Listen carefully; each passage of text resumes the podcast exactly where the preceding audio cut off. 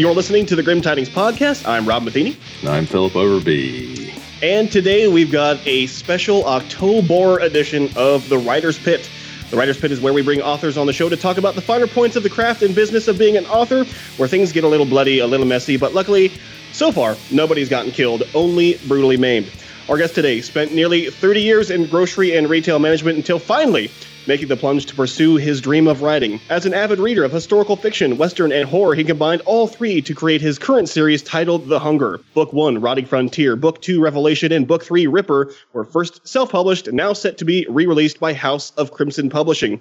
Hailing from Washington, D.C., and now based in North Carolina, husband, father, whiskey and cigar connoisseur, comic collector, and geek enthusiast, the Grim Tidings podcast proudly welcomes Mr. Dave Atwell to the Writer's Pit. David, thank you so much for joining us today on the Writer's Pit. It's going to get a little bloody. I hope you're prepared, brought some napkins or something as we dissect Yes. it and talk I about. Sham Wow right now, man. I'm sitting Sweet. on one. Love the sham wow. This is going to be a whole advertisement for ShamWow. So we're going to talk about your novels. Tell us about the Hunger series and where you got the idea for this story. Yeah, uh, you know, the whole thing is kind of a twist on the zombie culture. Uh, basically, it's based around a curse called the hunger. Uh, imagine that. And uh, what happens is, you know, how normally when the whole zombie culture says you get bitten, you give a nifty little speech, and then you turn into this shambling, growling, snarling thing that has no mind. The the joke is always that how is there a zombie apocalypse because they're slow, slow, and so out of hand.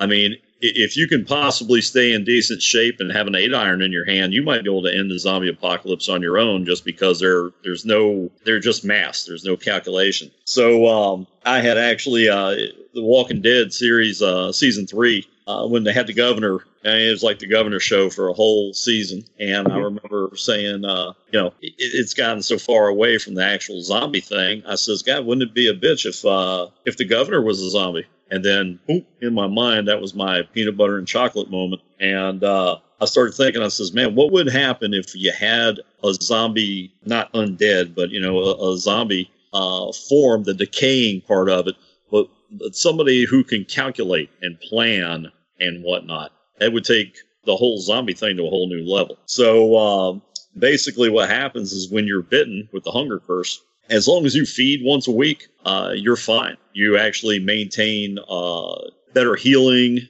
better resistance to diseases, better presence of mind. But if you make the morally sound choice not to live at you know the expense of other people, then you get what they call the rot. And that's basically when your muscles atrophy, uh, you seize up, you go blind, and you basically turn into a snarling beast working off of uh, pure instinct to feed until you finally just collapse. Your organs shut down and you, you collapse. So, really, what happens with the hunger curse, it makes the rotters the folks who did the right thing. So it um it puts you up against that choice where the you know the thing that will keep you alive is the worst thing you can do. So you've got to make that decision on how you're gonna uh, how you're gonna maintain.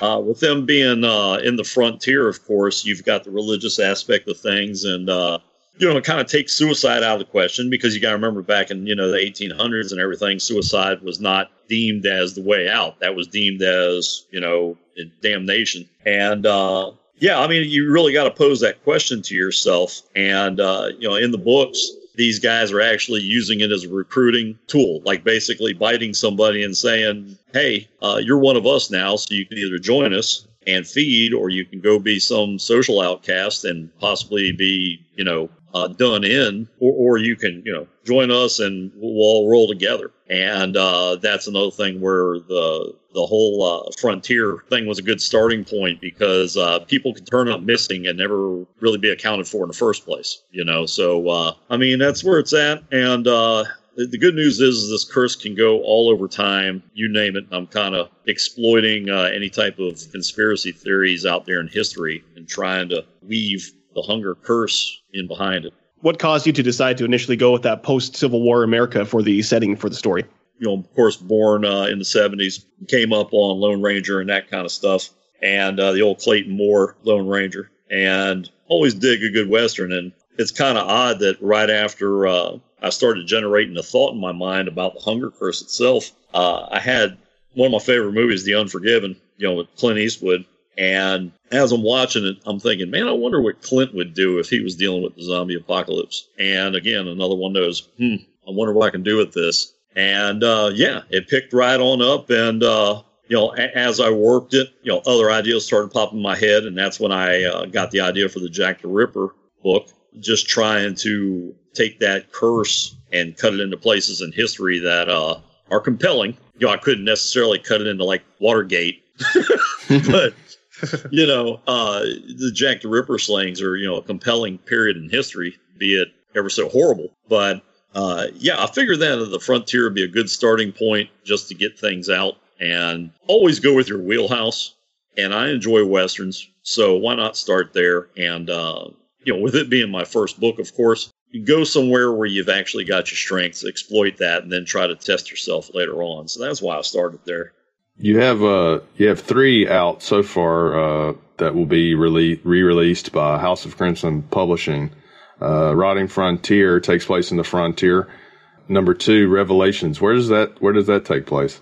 That's still the frontier. Oh, it's still the Uh, frontier. and- yeah, and what happens is uh, there's a little backstory in that, and uh, the backstory involves another character that wasn't in the first book, and uh, eventually he's the one that turns up in uh, Whitechapel 20 years later, and he's the one that picks up in uh, Ripper. So they're all connected if, if you read them in order. Okay. Yeah, and you know when I'm done, the way I, I've got things mapped out, I've got plenty of fuel in the tank, and as long as folks are reading and uh, I'm invited on the podcast, I'll go right on ahead and keep right on getting it. But uh, eventually, what I'd like to do is, you know, if I've got say 15 books in the series, I'd like to get it to where you can actually pull the Western ones out and read them, or you can read them all congruently, however you want to do it but somehow or another have them all twist and turn to where they're uh, actually connected in some way or another. And what are your plans for the series? I mean, you got the you got the three books written now. Is there a fourth novel in the works, or what's next up? Yeah, sure thing. The fourth book has been done for quite some time. Uh, you know, what with all the uh, challenges that came with switching over publishing companies and everything, uh, I pretty much iced it down. And uh, you know, now that things are back up and running, I'll go back over, polish that up a little bit, and that'll be out uh, as soon as possible. And the fifth uh, fifth book's already been started, and the sixth one's been uh, pretty much framed out. I got a feeling that one's going to be a standalone uh, book that really happens in modern times. And uh, but yeah, I've got oh man, I've got uh, actually when I wrap up the uh, Frontier, which eh, I'm thinking probably about another two books after the fourth one. Uh, will still be in the Frontier setting, but after that, I'm planning on tackling Rasputin. And because I mean, let's face it, Rasputin's another one of those guys that I mean, they shot him, they drowned him, they stabbed him, they poisoned him, they talked about his mom, they did everything they could to kill the guy and uh, they couldn't do him in. So how can I take this curse and weave it into his history to make it look as if uh, he was infected, and that's how he survived all the time? So uh, the way I've got it framed out, though, it'll eventually twist into a um, World War II setting, and we'll actually find how uh, the Fuhrer was actually trying to build a, an army all infected with this hunger curse, and he was trying to master it. But it'll all tie together. It's uh some pretty twisted shit, but I mean, hey, that's how We it's like- gotta be. You like twisted shit. We enjoy twisted shit here on the Grim Twisted Tidings shit. podcast. Yes. Hence the name, the Grim Tidings podcast. So as far as when you're writing uh, these stories, you you plot out pretty well, or do you um, because you do have to do some modicum of research because you're pulling from history. Um, Modicum. modicum, that's a good word. um, Don't get it on me. if you're doing a lot of research, does that typically mean you you plot out the the story more, or do you ever pants, so to speak, and just kind of write whatever comes to you? Yeah, with uh with the frontier, of course, there had to been uh, there you know there was minimal. I, I'm writing about a fictional place at a fictional time, but when I did the Jack the Ripper book, the research, the whole experience really screwed me up. To tell you the truth, because it was such a um, it's such a turd time in history. I mean, if you really dig into it, and you got to think it was only 120 years ago. I mean, it wasn't like something that was going on, you know, you know around the Magna Carta or something like that. It was it's it's 120 years. I mean that's history at spitting distance, and I didn't realize. I mean, I knew that it was lousy living conditions and whatnot at the time, but uh, the amount of research I did, I mean, it was just such a horrible time and a horrible place. And the more you read, uh, and if you're not feeling it, don't write it. You know what I mean? So you've mm-hmm. got to um, you've got to put yourself in that setting. And man, I tell you what, it was just uh, a, a period of my life where I was just brooding. Everything was, you know, everything sucked but it was a challenge because I was actually taking, instead of salting fiction with a little bit of history, like I was doing the Westerns, I'm actually salting history with some fiction. So I had to really uh, study up on it and twist the story around dates and locations and people. But uh, I'm pretty proud of what I did because uh, you can actually sit down and watch a uh, Jack the Ripper documentary or something like that, and then actually read the books and go, damn, you know, hmm, and uh, I give a lot of credit to my brother Dan. He does uh, my editing and fact checking and everything. And I got to tell you, this guy, I guess I could talk up about him because he's my brother. But he, uh, in the first book, to tell you how dialed in this guy is, first book, I went through and I kept, you know, uh, talking about he unscrewed the bottle, took a, you know, took a pull off his whiskey. Well, uh, he sends me a note and says, "Hey, by the way, dumbass, uh, screw top bottles weren't invented till 19 so and so." Uh, they only had corks back then. Mm. He said, so I, I, went through your entire book and I changed every unscrewed and screwed to uh, to uncorked. I was like, thanks. yeah. So when the Jack the Ripper book, you know, I was sending him the stuff for that. Of course, he was doing his research on his side just to make sure I had everything straight. And uh, he shot me a message. He said, "If you ever put me through this shit again." Did you know that they actually used to have and you guys can look it up. They actually used to have the, the cool thing to happen if you were affluent back in those days and you had a family member that died, you would take a picture with the dead relative. I mean, that was the thing that if you had the money, so poor folks weren't doing it, but the, the affluent, you know, were actually taking these pictures. There were actually brass poles that looked almost like um, hat racks where the photographer would take these brass poles and, you know, twist the arms of the brass pole around and would prop your dead relative up so you can do certain poses. They would even paint eyeballs on the eyelids. And you know, I'm reading this whole thing and I'm seeing these pictures and they're you know pictures of kids and that kind of jazz, you know, dead kids for crying out loud. And I'm going, Jesus Christ, how did this place even, you know, what is it like? Britain's been in charge of everything but like 17 countries of the world at one time or another. And I'm thinking, damn, these guys are propping up dead folks on, on hat racks. Holy shit. But yeah, it was a very interesting point of history and uh, very dim, just sad. Kind of like 2016. Yeah, no kidding. Kinda. Don't get started. Yeah, yeah. We're, we're, propping up dead people on uh, hat racks all over the place these days. So you almost kind of accidentally fell into like writing historical fiction. It's like you had this cool idea, but now it's kind of propelled you into writing in different time periods. Did you set out and plan to do that, or did that just kind of accidentally happen? Uh, a little bit of both. You know, I, I always had kind of a fascination with uh, some of these periods in history, like Rasputin, like Jack the Ripper, and everything. You know, I mean, if you really look at the Jack, Jack the Ripper case, yeah, there's really no telling I mean, it, and I didn't realize that uh, how dark. I mean, they actually I've seen things where they've showed uh, at the time people. I mean, they I've seen examples where like these 350 pound guys are standing in the shadows and cannot be seen. So uh, you know, I've always been found big history buff anyway. It gives me a shot at weaving, you know, and it's always fresh material. You know, it's something else you can go with because I mean, after a while, you run out of gas with uh, any type of fiction you're doing. So why not twist history a little bit? You know. You've said you wanted to dabble in different time periods with the the Hunger Curse. Uh, is there any plan to do any modern modern take on the Hunger at all?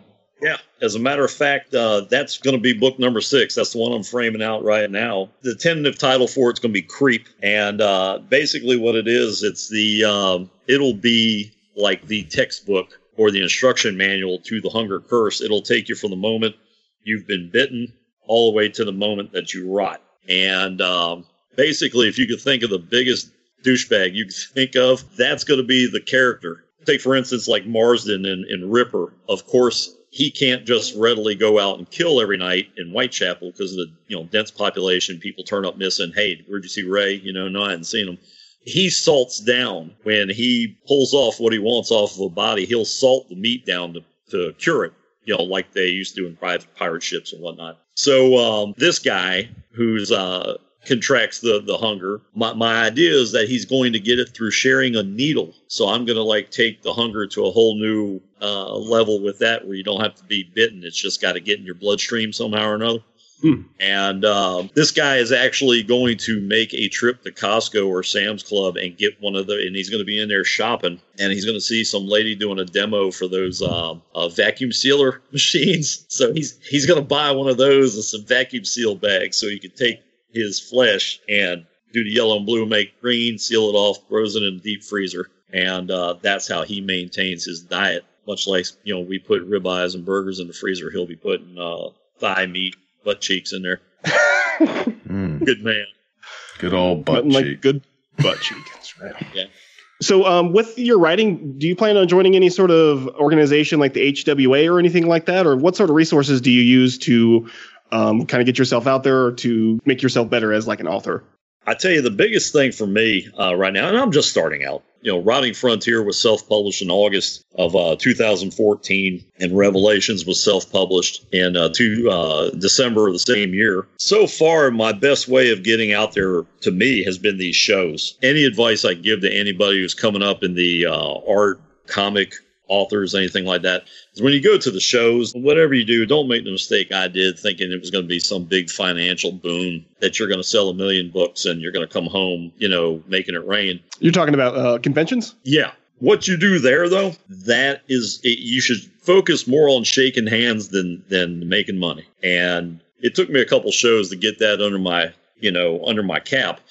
But when you go out and you shake hands and you you show fascination for other people's work, which is easy to do when you go to these shows, mm-hmm. you'll find that by becoming friends to other guys that are paddling the same boat you are, uh, and showing an interest in theirs and showing an interest in helping them, they will help you right back. You know, eventually it, will come around full circle. So, as per joining guilds or uh, doing heavy advertising and that kind of stuff. No, I'm pretty much going word of mouth and just, uh, hey, have you read this? And of course, with uh, now being with Casey and uh, House of Crimson, I'm totally expecting her to uh, to get me out there a lot better than what I had before, uh, just out of her ability to uh, manage the social media side and whatnot. So I got total confidence in her and her ability to make a lot of noise for the work. What do you think as an indie author people could focus on more because often covers are a big thing. And uh, we've talked about your covers before that they're you know really awesome and kind of jump out at you. But there's other things that indie authors may skimp on a little bit. What what do you think people should maybe focus on more as indie authors? Not just getting a good cover and a good blurb and word of mouth but what else can they do to make people connect with it in a different way you know, for one thing, I mean, I was lucky. I got Mitch Malloy, probably one of the most talented guys on the planet. Uh, I've been damn lucky to have him connected to the book series because, man, what a talented guy he is. But I think a lot of people overdo the covers sometimes. Sometimes I think too much is pushed into the cover, a, little too much resource financially and energy wise is pushed into cover sometimes by independents. But uh, I found the biggest challenge that I had you know, and what comes down to brass tacks and going, it all falls back to finances, of course, is getting your name out there. You know what I mean? It's kind of hard. There's really no good place to advertise. I mean, you can advertise on Amazon with the other 8 million books, or you can advertise on Facebook, but it, it's tough to get your name out there. And I think a lot of times it's not so much a skimping thing as it's just too much energy is putting in the wrong spots when it came, when it comes down to trying to get your name out there. It's one thing I feel that you cannot skimp on. That I unfortunately, with the self publishing, uh, I had no idea what I was doing, so it made it tough on me. Was your typeset, the inside of your book? I mean, the cover is one thing. The cover will get somebody to grab that book. I don't give a damn what nobody tells them. If you've got a diff, you if you've got a good looking cover, somebody will grab the book. But when they open that book up and it looks like moss on the inside, they're gonna put it right back down you've got to have the inside. You've got to have something inside that just reaches out and grabs them by the face and pulls them in. Don't just slap chapter three on there and move on. I mean, do something with it. Try to get a font. Try to get uh get something to get somebody's attention.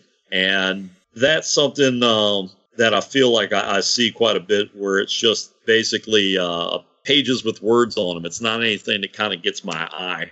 So if there was any advice I'd throw somebody uh, that you they they can do for minimal amount of financial commitment would be when you go to format your book, make sure it's a decent typeset people can actually see it. Keep the size at the uh, standard. What is that? Six by eight, six by nine, and uh, don't be afraid to to put something on the inside of that book that's going to be uh, attractive. Just don't count on the cover to get the job done. So make it pretty. Exactly. Exactly. make it real, real pretty. pretty. since we're doing horror this month, I wanted to ask you a question about horror. What are some of your favorite kinds of horror and as far as books or movies or or anything like that? And what typically scares you if anything, maybe nothing scares you. what scares me the most is the reflection. Uh, to be honest with you, the, the, good news about the horror genre that I've really um, enjoyed is that I gotta be honest with you, I was never a hacker slasher film guy. I mean, in the '80s, you know, they were coming out Friday the Thirteenth, and um, you know, Freddy Krueger and uh, Michael Myers. And don't get me wrong, those are classics. They were fantastic movies, and they were good for their times and everything. But man, I mean, it's just like you know there's all these legends about Crystal Lake, and you know about this, and you know about that, but your dumbass still goes investigates a, an odd noise coming from a closet. You know, it's dude, get out of there. You know, I, could probably write the script for one of those films in probably about 30 seconds flat. It's talk, hack, blood, boobs, hack, blood, boobs, hack, hack, boobs, blood. That's all they were. But now they've actually taken um, and I got to hand it to Clive Barker. I kind of like to say that he's the guy that got the motor turning on some of the more twisted stuff. And um, the Hell, Hellraiser, up until they started turning into like Police Academy flicks, but the first, uh, the first two Hellraisers, man, I mean, the first one will have you sleeping on the couch for a couple days because I mean, you ain't gonna get nowhere near a damn mattress after watching that thing.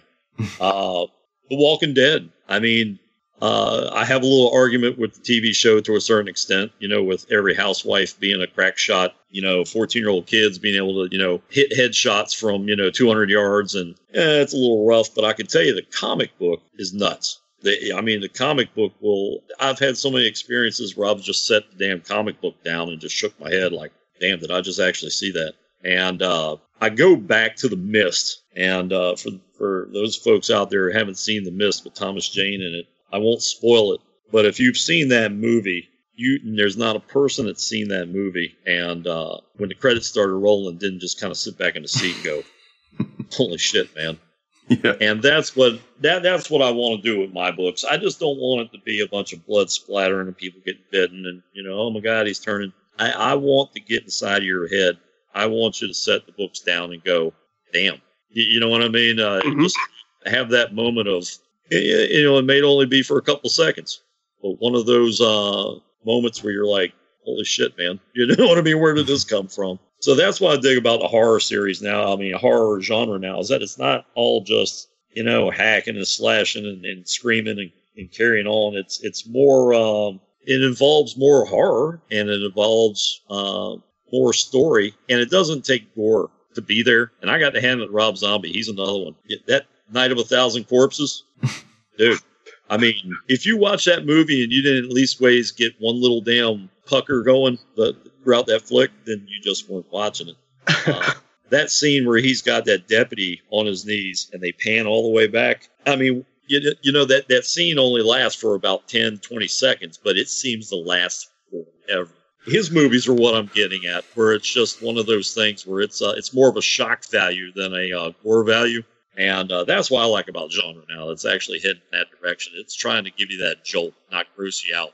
You mentioned uh, comic books. You're actually working on a graphic novel of sorts, correct? Yeah, it's uh, not to lead too much into it because uh, you know we're still in the early stages of it. But uh, I work with a young man named Josh Myers, and uh, you know when I first started you know, working there, I saw all these little pictures hanging up all over, drawings hanging up all over. I mean, everything from uh, Joker, Harley Quinn, Groot, you name it. And uh, I got shooting the breeze with him, and he says, uh, "Hey, uh, do I hear it right? You know, you, you write books? I said, yeah. He says, well, you know, I'm the guy that draws these things. And I says, yeah, man, you know, some sharp shit, you know? So uh, as I got to know him and started looking into his stuff, the guy's got a ton of talent. So here lately, he's really gotten fired up about it. And I tell you, he's doing one hell of a good job. It'll be on more of a demonic type uh, plane, but it'll be a more psychological thriller type thing. And uh, we've got some plans where we're actually going to switch from uh, color to just black and white for certain frames and everything. And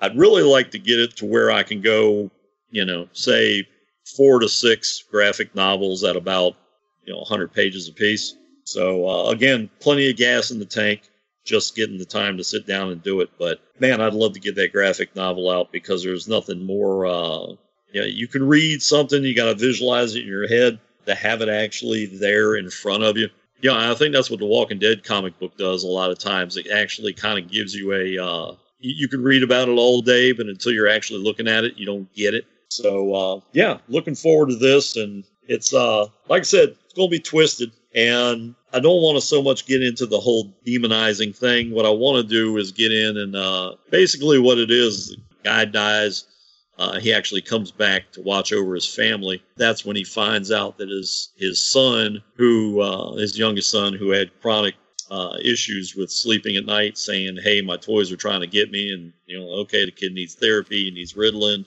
Uh, he keeps pissing the bed, blah blah blah. When this guy dies and actually is out there on the astral plane, and he comes back to his house to look over his family, he finds out the kid's not lying that uh, there's actually demons that have been trying to possess his soul and are actually after the kid. So uh, the guy, while he's there watching over his family and trying to defend his son from these demons, he's got to watch his family deteriorate around him due to his death. So, you know, it, it's going to get inside your head. And of course, if you've got, you know, you're married with children and all that kind of jazz, you know, your family is paramount. And, uh, you know, just the mere thought of being uh, there but not there and watching your family just kind of, you know, go to mush. I mean, just the, just the idea of it alone is enough to kind of give you get get your hair stand up on the back of your neck.